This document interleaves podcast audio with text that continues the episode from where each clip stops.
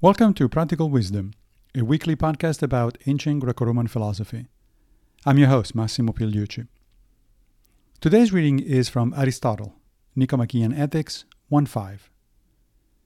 In this section, Aristotle presents what he sees as the three fundamental kinds of happy life that a human being can aspire to, reserving an in depth analysis of two of them for later on in the book. Quote, on the basis of the lives they lead, the many seem to suppose, not unreasonably, that the good and happiness are pleasure, and thus they cherish the life of enjoyment. The especially prominent ways of life are three the one just mentioned, the political, and third, the contemplative. The refined and active choose honor, for this is pretty much the end of the political life. But it appears to be more superficial than what is being sought, for honor seems to reside more with those who bestow it than with him who receives it. And we divine that the good is something of one's own and a thing not easily taken away.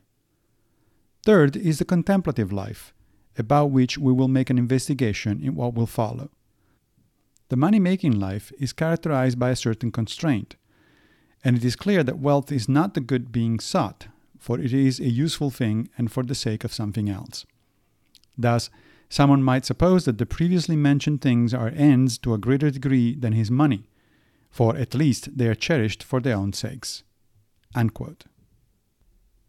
Aristotle thinks that there are three ways for a human being to live a fulfilling life cultivating pleasure, engaging in political activities, or choosing contemplation.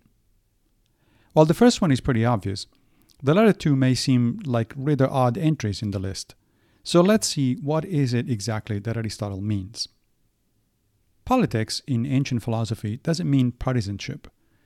Aristotle is not talking about joining a political party or running for office, though both of those things are specific ways in which one can indeed be political. The word politics comes from the Greek polis, which simply means society. Aristotle famously said that human beings are a political animal, by which he meant highly social. This is something that modern scientists, from primatologists to comparative anthropologists, readily agree on. To be political, then, simply means to actively participate in the life of the polis. Running for office is certainly one way to do that, but not the only one.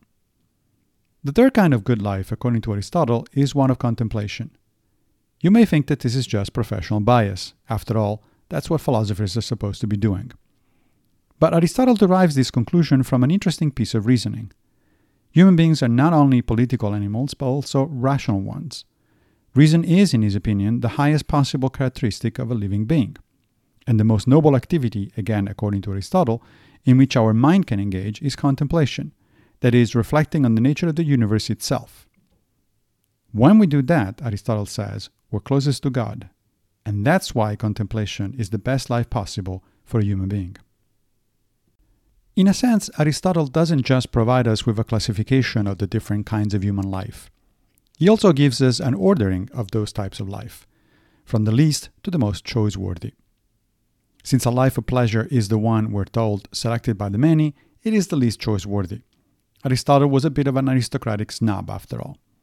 Then he tells us that the refined and active choose a political life because they seek honor. This puts politics above pleasure in the rankings. But still, that choice is not without problems. For instance, Aristotle tells us that honor resides primarily with those who bestow it, not so much with those who receive it.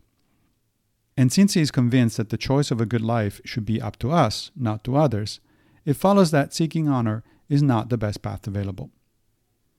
In the section we're discussing today, Aristotle doesn't really talk much about the one he considers the best choice, the life of contemplation.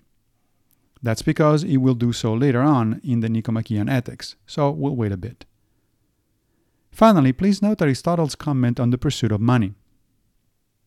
He doesn't seem to have a problem with that as such, but he reminds his readers that money is never sought for its own sake, but always as a means to something else, be that pleasure, political power, or the financial independence needed to engage in sustained contemplation. Money, therefore, cannot provide happiness in a much deeper sense than is usually meant by that phrase. Thank you for listening to Practical Wisdom. We will return next week, fate permitting.